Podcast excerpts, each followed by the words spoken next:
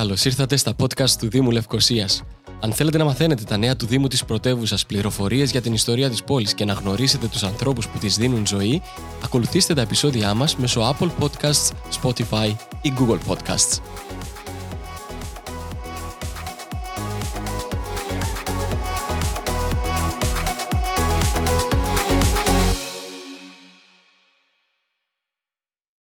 Λοιπόν, αγαπημένη μας κυρία Παλωμένου, χαίρομαι πάρα πάρα πολύ για αυτό το ε, podcast. Επιτέλους να παρουσιάσουμε το Μουσείο Παραμυθιού και απολογούμε που άργησα τόσο πολύ.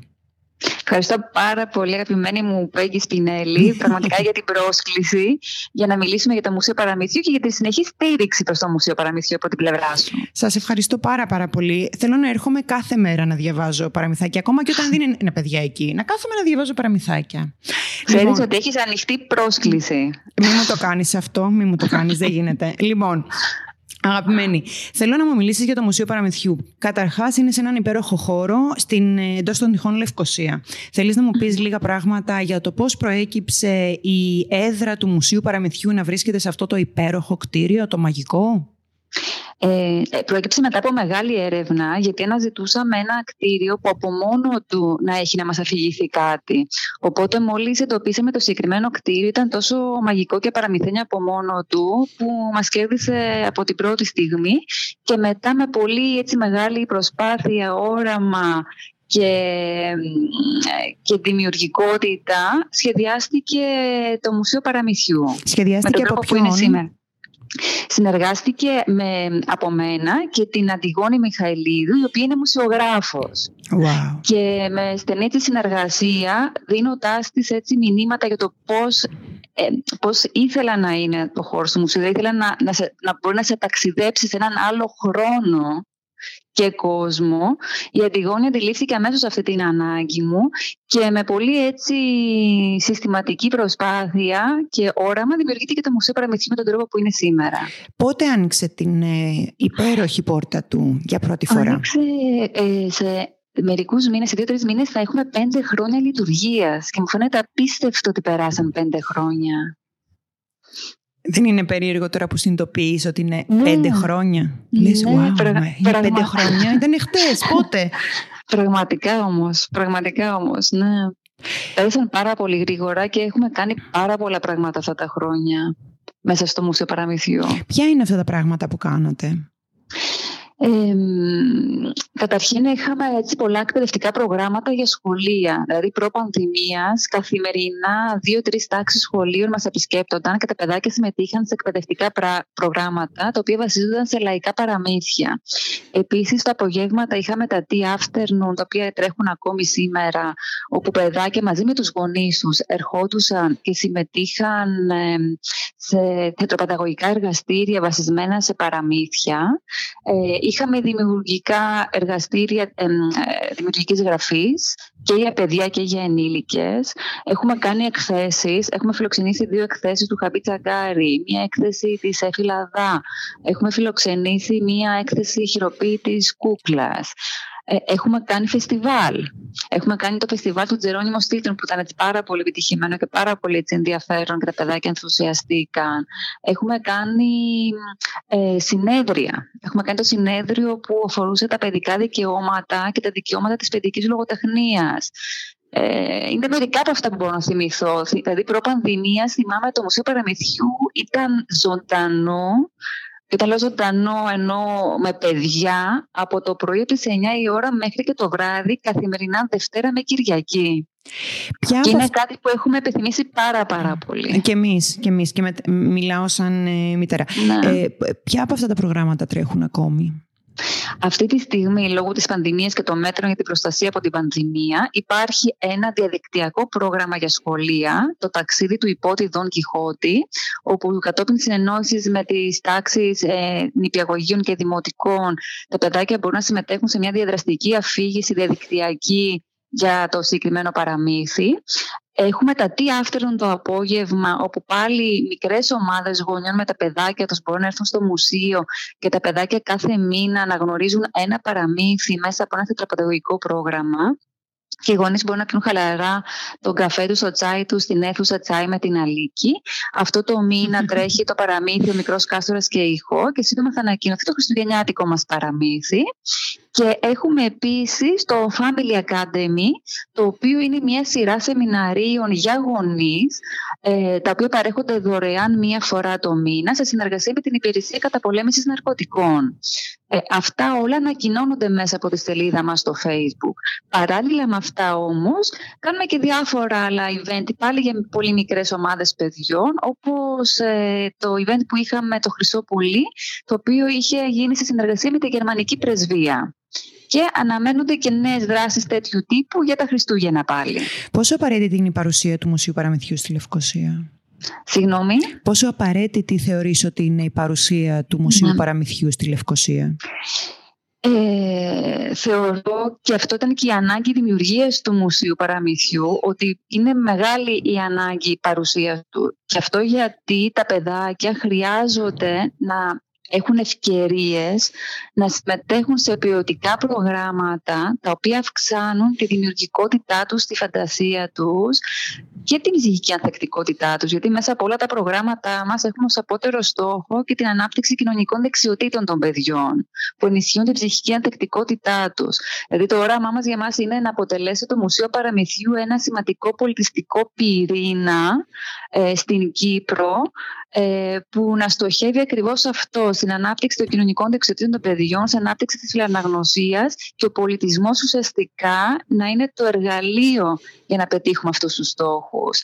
Ε, οπότε θεωρώ ότι είμαστε σε αυτή τη γραμμή, προσπαθούμε όσο πιο πολύ μπορούμε, με όσες πιο πολλές ιδέες ε, μπορούμε και φυσικά με τα μέτρα που υπάρχουν, να επιτελέσουμε αυτούς τους στόχους του Μουσείου Παραμυθιού. Θέλω να μου πεις πώς προέκυψε αυτή η ιδέα. Ήταν κάτι που είχες επισκεφτεί στο εξωτερικό και είπες «Αχ, τι ωραία». Ήταν μια ανάγκη που προέκυψε όταν εσύ έγινες μητέρα. Ήταν μια ανάγκη που προέκυψε επειδή είσαι ε, ε, επαγγελματίας ψυχικής υγείας και θεωρείς ότι είναι κάτι σημαντικό να υπάρχει αυτό στο, ε, στην πόλη μας. Πώς ήταν η ιδέα, ποια ήταν η αρχική ναι. ιδέα; Ε, νομίζω ότι είναι ένα σύμπλεγμα όλων αυτών που ανέφερες. Καταρχήν, ξεκίνησε από την αγάπη μου για τα παραμύθια και τους θρύλους, επειδή μεγάλωσα με θρύλους στην επαρχία της Ελλάδας και έκανα συλλογή έτσι από θρύλους και παραμύθια. Στη συνέχεια, σαν ε, ψυχοθεραπεύτρια, παιδοψυχοθεραπεύτρια, οικογενειακή θεραπεύτρια, χρησιμοποιούσα τα παραμύθια στην θεραπεία με παιδιά και με ενήλικες. Οπότε έβλεπα την αξία των παραμυθιών ε, στην προσωπική ανάπτυξη και στην αυτογνωσία μας. Ε, και τη σημαντικότητα που έχουν τα παραμύθια και πόσο επίσης σημαντικό είναι να τα γνωρίσει ο κόσμος αυτά τα παραμύθια. Αλλά όταν έγινα μητέρα επίσης εντόπισα το κενό που υπάρχει στο να υπάρχουν χώροι πολιτιστικοί, ειδικά διαμορφωμένοι για παιδιά. Δηλαδή για μένα ήταν τραγικό ότι η επιλογή που είχα με τα παιδιά για Σαββατοκύριακο ήταν ε, οι απογεύματα, ήταν ε, κάποια πολυκαταστήματα. Δηλαδή ότι έπρεπε να πάμε σε ένα μόλ για να περάσουμε τον χρόνο. Δεν υπήρχαν δηλαδή πολιστικοί χώροι που να είναι ε, διαμορφωμένοι ειδικά για παιδιά, παρέχοντας τους προγράμματα ποιοτικά, ε, δημιουργικά. Οπότε μέσα από όλα αυτά προέκυψε η ανάγκη, η οποία όμως μπορώ να πω ότι ήταν πολύ δύσκολο να γίνει πράξη. Γιατί δεν κατάφερα να εντοπίσω στο εξωτερικό κάτι αντίστοιχο. Δηλαδή οι έρευνες που είχα κάνει ε, για το εξωτερικό ήταν θεματικά μουσεία. Δεν υπήρχε ένα μουσείο με τον τρόπο που έχει δημορφωθεί το δικό μας μουσείο. Για μένα η ανάγκη του συγκεκριμένου μουσείου ήταν να γνωρίσει ο κόσμος και τα παιδιά τι είναι ένα λαϊκό παραμύθι να γνωρίσει όλη, όλες τις διαστάσεις του. Και γι' αυτό και υπάρχει και επιστημονική τεκμηρίωση του Μουσείου Παραμυθιού. Δεν είναι ένας χώρος απλά οικαστικός που βλέπει κάποιος κάποια εκθέματα.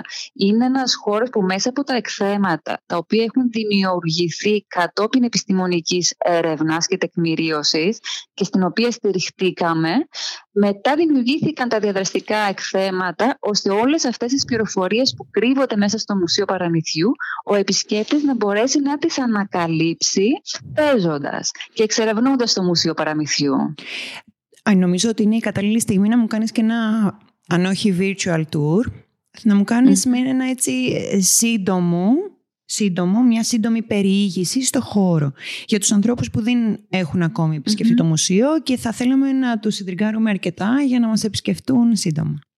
Όπως ανέφερα πριν, το μουσείο είναι ένα διαδραστικό μουσείο. Δηλαδή κάποιος μπορεί να εξερευνήσει το μουσείο και να ανακαλύψει τις πληροφορίες μέσα από μια διαδραστική ξενάγηση. Έχουμε λοιπόν, όταν κάποιος επισκέπτης έρχεται στο Μουσείο Παραμυθιού, ο πρώτος χώρος που αντικρίζει είναι η βασική καλερί του Μουσείου Παραμυθιού, μέσα στην οποία υπάρχει μια τεράστια έτσι σαν βιβλιοθήκη, ένα ράφι βιβλιοθήκης με τεράστια βιβλία, όπου εκεί μπορεί να δει ε, κάθε βιβλίο το οποίο είναι αφιερωμένο σε ένα σημαντικό άνθρωπο στην ιστορία των παραμυθιών. Οπότε έχουμε τον Έσοπο, έχουμε τους αδερφούς Γκριμ, τον Περό, τον, τους Άρνε Τόμψον, τον Γεώργιο Μέγα Νικόλα Πολίτη και τον Έρχο Κληρίδη από την Κύπρο. Κάθε βιβλίο είναι γραμμένο στη γλώσσα από την χώρα από την οποία προέρχονται αυτοί οι άνθρωποι, γιατί θέλουμε μέσα από το μουσείο να δείξουμε ότι τα παραμύθια είναι οικουμενικά. Υπάρχουν παντού.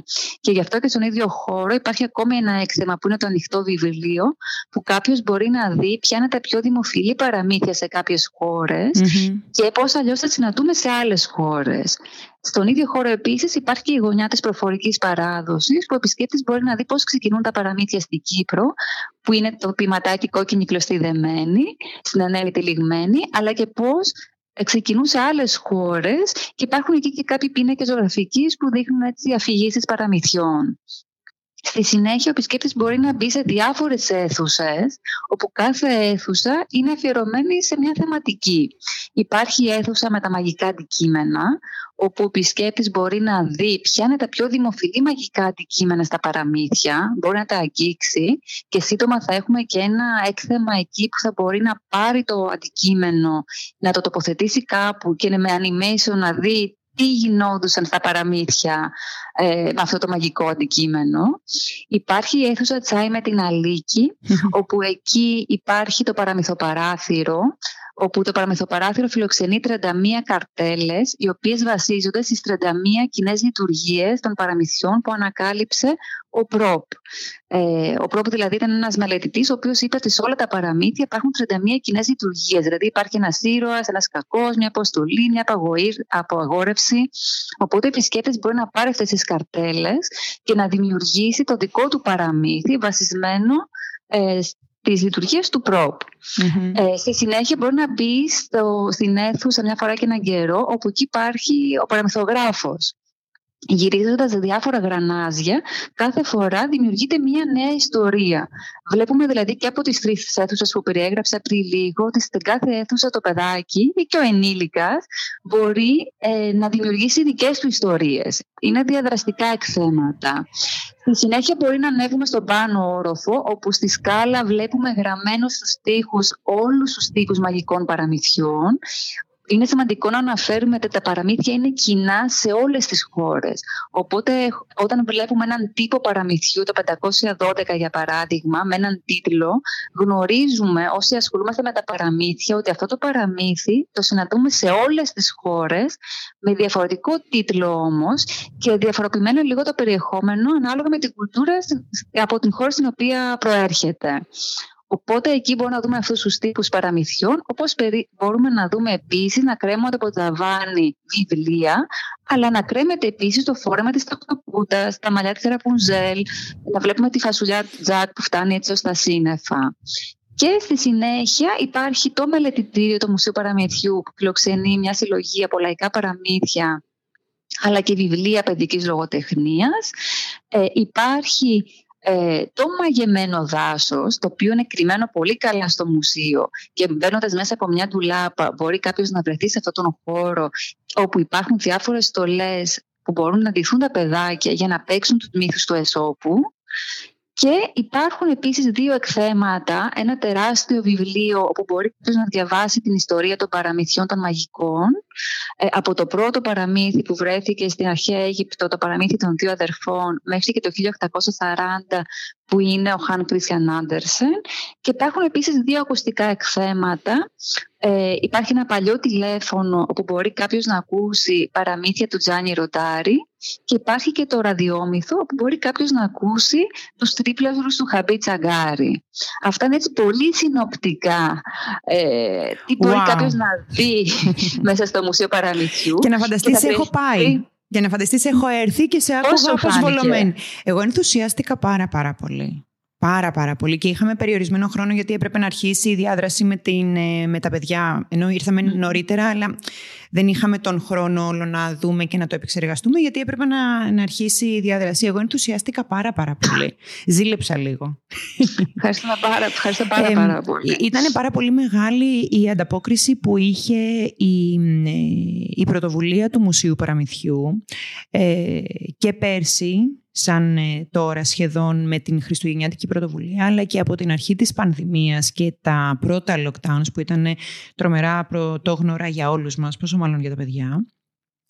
Και η πρωτοβουλία που αναπτύξατε και αποφασίσατε μέσω Facebook δύο φορές την ημέρα, μία φορά στην αρχή, δύο φορές αργότερα, ε, κάποιος, ε, ε κάποιος άνθρωπος, δεν θα πω no, κάποιος, να διαβάζει ένα, ένα παραμύθι ήταν πάρα, πάρα πολύ όμορφη και με αυτόν τον τρόπο η, ε, το Μουσείο Παραμυθιού απέκτησε ένα κοινό που το ακολουθεί, το έμαθε με αυτήν την ε, δυσάρεστη συγκυρία, αλλά την οποία φροντίσατε να αξιοποιήσετε με ένα πάρα πολύ όμορφο τρόπο για να βρεθείτε δίπλα στα παιδιά και τους γονείς τους, που ήταν πολύ αγχωμένοι εκείνη την περιοδο για τον τρόπο που θα έπρεπε να διαχειριστούν και ποιες θα ήταν οι επιπτώσεις των παιδιών, αλλά πρωτίστων των παιδιών δευτερευόντως τους ίδιους από αυτήν την πολύ πρωτόγνωρη παγκόσμια υγειονομική κρίση. Και αξιοποιήσατε αυτήν την ευκαιρία και κάνατε κάτι πάρα, πάρα πολύ όμορφο. Ναι, η αλήθεια είναι ότι προ-πανδημία το μουσείο λειτουργούσε με τον τρόπο που σου ανέφερα, δηλαδή πραγματικά από το πρωί από τις 9 μέχρι αργά το απόγευμα. Αλλά ήταν γνωστό σε πολύ περιορισμένο Δηλαδή, αυτοί που μας γνώριζαν ήταν οι δάσκαλοι. Οι δάσκαλοι ε, που ερχόντουσαν και οι ίδιοι με τα παιδάκια τους, αλλά και με τα σχολεία. Και επειδή ήμασταν συνέχεια σε κίνηση, δηλαδή πάντα υπήρχε κόσμος μέσα στο Μουσείο Παρεμισιού, δεν είχαμε αντιληφθεί ποτέ μας ότι το ευρύ κοινό δεν μας γνώριζε. Δεν το είχαμε αντιληφθεί. Οπότε όταν προέκυψε η πανδημία και πραγματικά για μας το μουσείο ερήμωσε, δηλαδή δεν υπήρχε, δεν υπήρχε δυνατότητα να έρθει κάποιος, και αναζητήσαμε με ποιο τρόπο μπορούν τα παραμύθια να πάνε στα παιδιά. Και προέκυψε αυτή η ιδέα των καθημερινών αφηγήσεων μέσα από τη σελίδα μας στο Facebook. Ε, και είδαμε πόσο πολύ αγκαλιάστηκε αυτή η πρόταση και αυτή η πρωτοβουλία από όλο τον κόσμο και ότι μας γνωρίσαν μέσα από αυτή την πρωτοβουλία και μας έδειξαν την αγάπη τους πραγματικά με πολύ συγκινητικά μηνύματα. Ε, χαρήκαμε πάρα πολύ που γνώρισε πιο πολλοί κόσμος στο Μουσείο Παραμυθιού και που καταφέραμε μέσα από αυτή τη δράση μας πραγματικά να συνεισφέρουμε και εμείς με τον τρόπο μας σε αυτή την εξαιρετικά δύσκολη συγκυρία που, για όλους μας, για μικρούς και για μεγάλους. Ε, όπως επίσης είχαμε και την δράση παραμύθια από το τηλέφωνο. Γιατί τότε ναι. είχαμε οργανώσει αφηγήσεις από το μουσείο και επειδή έγινε πανδημία και έκλεισε το μουσείο, τηλεφωνούσαμε καθημερινά εθελοντές, δεκάδες εθελοντές σε παιδάκια στο σπίτι τους, για να τους διαβάσουν παραμύθια από το τηλέφωνο. Ε, οπότε για μας ήταν πάρα πολύ ε, έτσι, ηθική ικανοποίηση και συγκινητικό το γεγονός ότι σε αυτές τις δύσκολες στιγμές μπορέσαν τα παραμύθια να ταξιδέψουν ε, στο σπίτι, στα παιδάκια. Και ε, είναι ο συνδυασμός της άψυχης τεχνολογίας και mm-hmm. της πάρα πολύ ένθερμη, του ένθερμου ενδιαφέροντος. Δηλαδή, χωρίς χωρίς την τεχνολογία, όσο ενδιαφέρον και αν είναι, δεν μπορούσες να φτάσεις ταυτόχρονα σε τόσα σπίτια. Και απ' την άλλη, πολλοί είχαν την τεχνολογία, αλλά δεν σκέφτηκαν αυτό που σκεφτήκατε εσείς. Και για μένα ήταν πάρα, πάρα πολύ σημαντικό. Ενώ ήταν χαρά και τιμή μου το γεγονός ότι μπόρεσα να διαβάσω το βιβλίο. Για μας ήταν χαρά και τιμή. Η τεχνολογία δεν μου είχε κάνει τη χάρη. αλλά ναι, ήταν πάρα πάρα πολύ συγκινητικό. Δηλαδή, κρίνοντα εξιδίων τα αλότρια, δεν μπορώ να ξέρω πώς το αντιμετώπισε η κάθε οικογένεια ούσα στο σπίτι, αλλά μιλώντας για εμένα και βάζοντας μια προσωπική πινελιά σε αυτό το podcast, το γεγονός ότι η δική μου η κόρη στα πέντε της που ήταν ε, πέρσι ε, ενθουσιαζόταν και με ρωτούσε τι ώρα είναι για να ακούσει το παραμύθι. Βάζαμε μετά, της εξηγούσα ότι μπορούμε να τα δούμε, δεν είναι ανάγκη να είμαστε εκείνη την ώρα να τα δούμε. Αλλά είχαμε τη δυνατότητα μετά να τα δούμε και να, ξανα, ε, ε, να, να αποφασίσει ποιοι είναι οι αγαπημένοι της ξαφνικά και να έχει και άποψη για τον καθένα και τον τρόπο που ναι. διαβάζει. δηλαδή πέρα από το, από το παραμύθι άρχιζε μια ολόκληρη συζήτηση γύρω από αυτό. Όχι μόνο για την ουσία του παραμυθιού, αλλά γενικά. Μα μ' αρέσει αυτό, αυτό δεν μ' αρέσει. Ναι. Ήταν πάρα, πάρα πολύ ενδιαφέρον και πάρα πολύ, ενώ, ε, ήταν πολύ ευγενικό εκ μέρους σας να το κάνετε όλο αυτό με την ευρύτατη έννοια του όρου ευγενικός.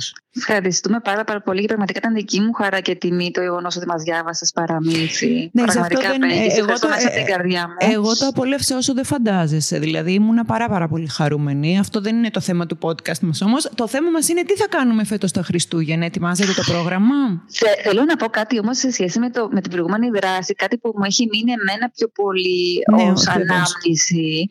Ήταν το γεγονός ότι όλοι συναντιόμασταν την ίδια στιγμή για να μοιραστούμε κάτι. Ναι. Δηλαδή για μένα το λέω τώρα για να τριχιάζω, δηλαδή αυτό το γεγονός ότι όλοι μας ήταν σαν να μαζευόμασταν γύρω από το τζάκι για να ακούσουμε ένα παραμύθι. Δηλαδή μου θύμιζε λίγο αυτή την εικόνα. Δηλαδή τώρα, αν προς Όλοι μας και, και μάλιστα και από το εξωτερικό, γιατί είχαμε ανθρώπους ναι. που ερχόταν από Αμερική, Ευρώπη, Αυστραλία για να ακούσουν το παραμύθι. Και ότι όλοι μαζί συντονιζόμασταν την ίδια στιγμή και ακούγαμε μια αφήγηση παραμυθιού και μπορούσαμε από κάτω να γράψουμε τα σχόλιά μας, να πούμε ευχές, να καλησπερίσουμε. Ήταν πραγματικά μια μοναδική εμπειρία που δεν, δεν νομίζω να την ξαναζήσω έτσι με αυτόν τον τρόπο. Κοίταξε, με αυτή την ένταση. Πρώτον, ήταν παγκόσμια υγειονομική κρίση, οπότε αυτό που ναι. αντιμετωπίζαμε ναι. εμείς το αντιμετώπιζαν όλοι. Αν εμείς έχουμε περιορισμούς στην Κύπρο ε, για τις δρα, δραστηριότητες των παιδιών, φαντάσου στην Αμερική για ελληνόγνωσες τέτοιες δραστηριότητες. Ε, είναι αντίστοιχη η έλλειψη για τους ε, ε, ανθρώπου που μιλάνε ελληνικά για την ε, παροικία στις υπόλοιπες Αλλά λέω, τώρα, αν δώσουμε ραντεβού 10 νοματέοι, ναι, ναι, ναι. Όχι χιλιάδες. Κανένας δεν θα είναι στην ώρα του. Κανένας. Και η πρώτη θα είμαι εγώ. Αλλά εκείνη την περίοδο ναι, ήταν, ναι. είχαμε βάλει reminder. Ακριβώς. Και, αν, ναι, ναι. και αν τολμούσες, ας μην έμπαινες και να έχεις μετά το, ε, το μικρό τέρας να, να κάνει παράπονο όλη μέρα. Ενώ, ναι, αλλά ήταν, ήταν ναι. μια πάρα πολύ δύσκολη περίοδος και αν μερικά πράγματα θα μας μείνουν από αυτή την περίοδο και θα αποτελέσουν και παράδειγμα προς, ε, προς μίμηση για τον τρόπο που τα αντανακλαστικά ενός οργανισμού θα πρέπει να λειτουργούν και πώς mm το, το, το, το όραμα που έχει και ο στόχος που έχει να μην σταματούν με δυσκολίες, ακόμα και αν αυτή είναι μια παγκόσμια υγειονομική κρίση, ήταν, είναι, είναι εξαιρετικό. Λοιπόν, θέλω να πούμε για τα χριστουγεννιάτικα πράγματα που μπορεί να μας έχετε ετοιμάσει. Αν, είναι ακόμα, αν είμαστε έτοιμοι να τα δημοσιεύσουμε ή αν όχι θα σε πάρω ναι. τηλέφωνο ξανά.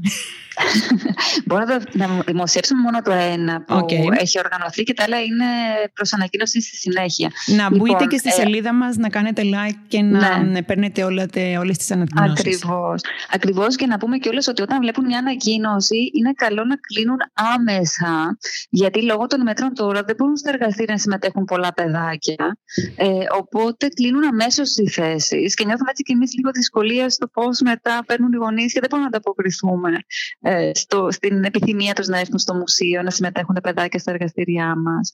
Λοιπόν, για τα Χριστούγεννα έχουμε οργανώσει για τα τι afternoon που ανέφερα και πριν, ένα νέο χριστουγεννιάτικο παραμυθάκι, ε, το οποίο θα είναι ένα πολύ γνωστό και πολύ αγαπημένο σε μένα προσωπικά, ε, του Ευγένιου Τριβιζά, το ποτικάκι που ήθελε να πιάσει ένα αστέρι. Είναι νομίζω το αγαπημένο μου παραμύθι του Τριβιζά και νιώθω έτσι πολύ χαρά που με ευκαιρία τα Χριστούγεννα θα δουλέψουμε πάνω σε αυτό το παραμύθι φέτος. Και για όλο τον Δεκέμβριο και για αρχές Γενάρη, οι γονείς θα μπορούν να κλείνουν για να έρχονται στο Μουσείο Παραμυθιού με την παρέα τους και τα παιδάκια τους, για να συμμετέχουν τα παιδάκια σε αυτό το εργαστήριο. Και θα ανακοινώσουμε και άλλα εργαστήρια τα οποία θα, θα πραγματοποιηθούν Σαββατοκύριακα τις επόμενες μέρες. Τέλεια. Δεν έχω λόγια να σε ευχαριστήσω για ακόμη μία φορά Σε ευχαριστώ πάρα πάρα πολύ. Εγώ Θέλω να έχετε πάρα πάρα πολύ, Πέγγι. Κάθε Είναι πάντα επιτυχία. χαρά μου να μιλάμε μαζί. Είναι αμοιβαία τα αισθήματα. να έχετε κάθε επιτυχία. Ελπίζω πάρα πολύ σύντομα ε, τα παιδάκια να κατακλείσουν το Μουσείο Παραμυθιού χωρίς, οποιαδήποτε αριθμι... χωρίς οποιοδήποτε αριθμητικό περιορισμό. Αλήθεια το εύχομαι για όλους μας. Πολύ. Ναι, γιατί, γιατί ήρθε η ώρα νομίζω. Ήρθε η ώρα η σωστή η πρέπουσα, γιατί δεν γίνεται άλλο. Λοιπόν, σε ευχαριστώ για ακόμα μια φορά που συμμετείχες ε, σε μια συζήτηση μαζί μου, αυτή τη φορά για τα ε, podcast του Δήμου Λευκοσίας και θα τα πούμε ξανά σύντομα, κατηδίαν, ελπίζω, και στο Μουσείο Παραμυθιού την επόμενη φορά. Ευχαριστώ πάρα πολύ. Θα χαρώ πάρα πολύ να σας δω από κοντά.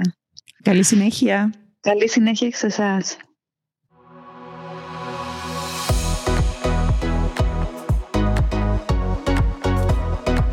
Για όμορφες ιστορίες και για την πλούσια ιστορία της πόλης, ακολουθήστε τα επεισόδια μας μέσω Apple Podcasts, Spotify ή Google Podcasts.